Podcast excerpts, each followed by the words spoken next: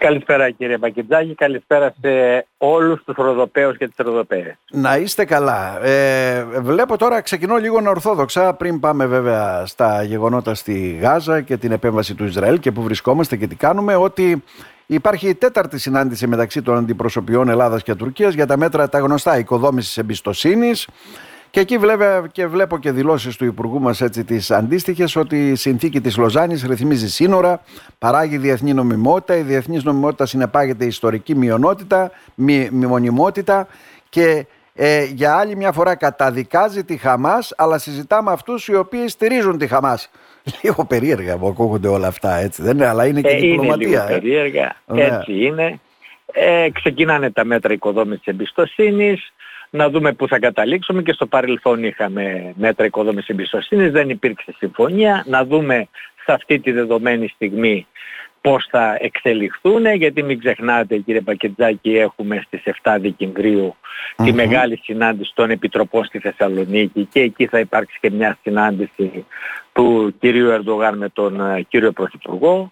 Ε, από εκεί θα εξαρτηθούν πάρα πολλά σχετικά με την εξέλιξη των συζητήσεων και την εκμετάλλευση θα λέγουμε αυτού του, του καλού κλίματος και του, ναι. και του timing που υπάρχει αυτή τη στιγμή. Εγώ θεωρώ ότι ο Ερντογάν ε, θέλει να δείξει ένα άλλο πρόσωπο, ότι δεν είναι κακός. Ναι, ε, αντιλαμβανόμαστε αυτό, ναι, αλλά αλλά α, ξέρετε εγώ μπορεί να έχω διαφωνίες με την Ελλάδα, να βλέπετε εγώ συζητώ ακόμη και σε θέματα που διαφωνούμε. Και από την άλλη βέβαια θέλει να στείλει και ένα μήνυμα και στη Δύση αλλά και στην Αμερική ότι κοιτάξτε να δείτε ανα πάσα στιγμή εγώ μπορώ να μιλώ με την Ελλάδα και λοιπά, να πάσα στιγμή μπορώ να δημιουργήσω κάποιο πρόβλημα στην ναι. ανατολική πτέρυγα του ΝΑΤΟ. Πάντα το θέλει αυτό δεν το θέλει ναι. Ούτε το ΝΑΤΟ, ούτε βέβαια η Αμερική να υπάρξει και μια τρίτη κρίση. Έχουμε την Ουκρανία, έχουμε την, ε, ε, ε τον πόλεμο Ισραήλ-Χαμάς, ε, μια άλλη ας το πούμε κρίση στην Ανατολική Πτέρυγα, καταλαβαίνετε ότι θα είναι πάρα πολύ βαρύ. Γι' αυτό ο Ερντογάν τα κάνει αυτά. Θα, υπάρξει, θα πάει στο, στη Γερμανία να μιλήσει με τον κύριο Σόλτς. Ο κύριος Σόλτς πλέον ε, το δήλωσε σαφέστατα ότι είναι με το Ισραήλ. Δεν συμφωνεί σε εκεχηρία που θέλουν και οι αραβικές χώρες και ο κύριος ναι, ναι. Ερντογάν.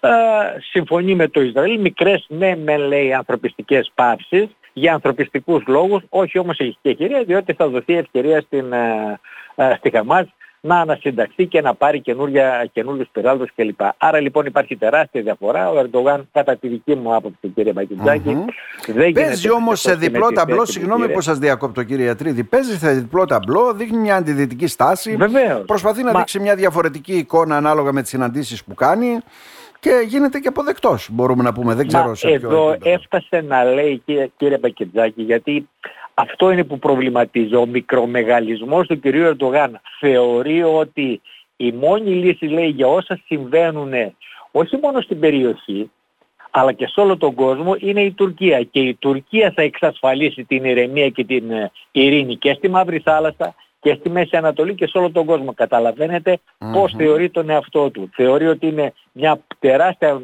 περιφερειακή δύναμη, όχι μόνο εδώ στην Ανατολική Μεσόγειο, αλλά σε όλη την Ασία, πρέπει λέει να του δίνουν σημασία, πρέπει να το ρωτάνε για οτιδήποτε γίνεται Μάλιστα. και κατέκρινε την Αμερική γιατί βρίσκεται λέει με δυνάμεις στην Ανατολική Μεσόγειο ναι. Κακώς έρχεται από τόσο μακριά γιατί... Εμείς είμαστε κοντά, μπορούμε να τα λύσουμε. Ναι, εμείς είμαστε κοντά, μπορούμε να τα λύσουμε. Αυτό λέει. Έτσι, έτσι ακριβώς. Και είμαστε μια μεγάλη δύναμη. Τώρα, πού βρισκόμαστε με τον ε, πόλεμο στη Γάζα, με την εισβολή του Ισραήλ, ε, φτάνουμε σε κάποιο επίπεδο, υπάρχει περιθώριο έτσι κάποιων διπλωματικών ε... ελιγμών, έχουν κλείσει αυτοί οι δίωδοι. Κοιτάξτε, ε, θα πάρει χρόνο, δεν ξέρουμε πόσο, δεν είναι τόσο εύκολο. Μπορεί να έχει αποκλείσει το 1 τρίτο της Λωρίδας της Γάζας και στο 1 τρίτο το βόρειο κομμάτι έχει και την πόλη της Γάζας. Βεβαίως, ε, περιφερειακά ναι, όπου δεν υπάρχει και τόσος μεγάλος πληθυσμός, τόσος πυκνός πληθυσμός, σαφώς έχει κερδίσει κάποιες μάχες. Αυτό δεν σημαίνει όμως ότι όσο προχωρά προς το κέντρο τα πράγματα θα γίνονται διότι αυτό περιμένει η Χαμάς ε, γιατί μην ξεχνάμε ότι σε κάθε κτίριο, σε κάθε οικία, σε κάθε αν θέλετε νοσοκομείο υπάρχουν υπόγειες στοές, υπάρχουν άνθρωποι της Χαμάς, τελέχη, υπάρχουν ε, ελεύθεροι σκοτευτές Και Άρα... βεβαίως υπάρχουν και παγίδες. Είναι δύσκολο. Κερδίζουν χρόνο με τη λογική αυτή του ανταρτοπολέμου, γιατί δεν μπορούν να κάνουν διαφορετικά, δεν έχουν τακτικό στρατό. Γιατί ο ανταρτοπόλεμος σε αστική περιοχή, ο λεγόμενος αστικός πόλεμος, κύριε Μπακετζάκη, είναι πάρα πολύ δύσκολος. Δεν είναι τόσο εύκολος, γιατί εκεί το πλεονέκτημα, μιας και υπάρχουν αυτές οι υπόγειες στοέ που φτάνουν και 70 μέτρα, και τα τούνελ είναι πάνω από 1500, ε, το πλεονέκτημα το έχει ο αμυνόμινος. Ε, από την άλλη θα ήθελα να πω αυτή τη στιγμή δύο θέματα απασχολούν περισσότερο την Αμερική και τη Δύση. Το πρώτο θέμα είναι η όμιλη, το τι θα γίνει. Υπάρχουν διαπραγματεύσεις, είναι σε εξέλιξη, παρόλο που δεν ε, έρχονται στην, ε, στην επιφάνεια, δηλαδή στα φώτα της δημοσιότητας, γίνονται συνεχείς διαπραγματεύσεις με την Αίγυπτο όμως και το Κατάρ. Υπήρχε την προηγούμενη εβδομάδα, πήγε η Μοσάντ του Ισραήλ μαζί με τον Μπέρνς, τον διευθυντή της CIA στη, στο Κατάρ να συζητήσουν για το θέμα των ομήρων. Ήδη υπάρχουν άτομα της, ε, του Ισραήλ επίσης στην Αίγυπτο, διότι πλέον διαμεσολαβητικό ναι. ρόλο έχει αναλάβει η Αίγυπτος με το Κατάρ. Αυτό δεν μπορεί να χωνέψει ο κ. Ερντογάν, αυτό προσπαθεί να πετύχει, βλέπει ότι μένει εκτός και υψώνει τη φωνή του. Αυτή είναι η τακτική του. Από την άλλη, το δεύτερο θέμα που απασχολεί επίσης και, και αυτό το έχουν προσπεράσει είναι αυτός ο αφανής θα έλεγα που γίνεται στα βόρεια του Ισραήλ με τη Χερμπολά και με το Λίβανο. Είχαμε εκτοξεύσεις, είχαμε νεκρούς, είχαμε πολλούς τραυματισμένους στα βόρεια σύνορα, στις πόλεις δηλαδή και στα χωριά του Ισραήλ. Έχει δώσει καινούργια εντολή για εκένωση. Άρα και εκεί είναι ένας ένας κρίσιμος κρίκος για να μην επεκταθεί ο πόλεμος. Άρα αυτή τη στιγμή έχει δύο μέτωπα.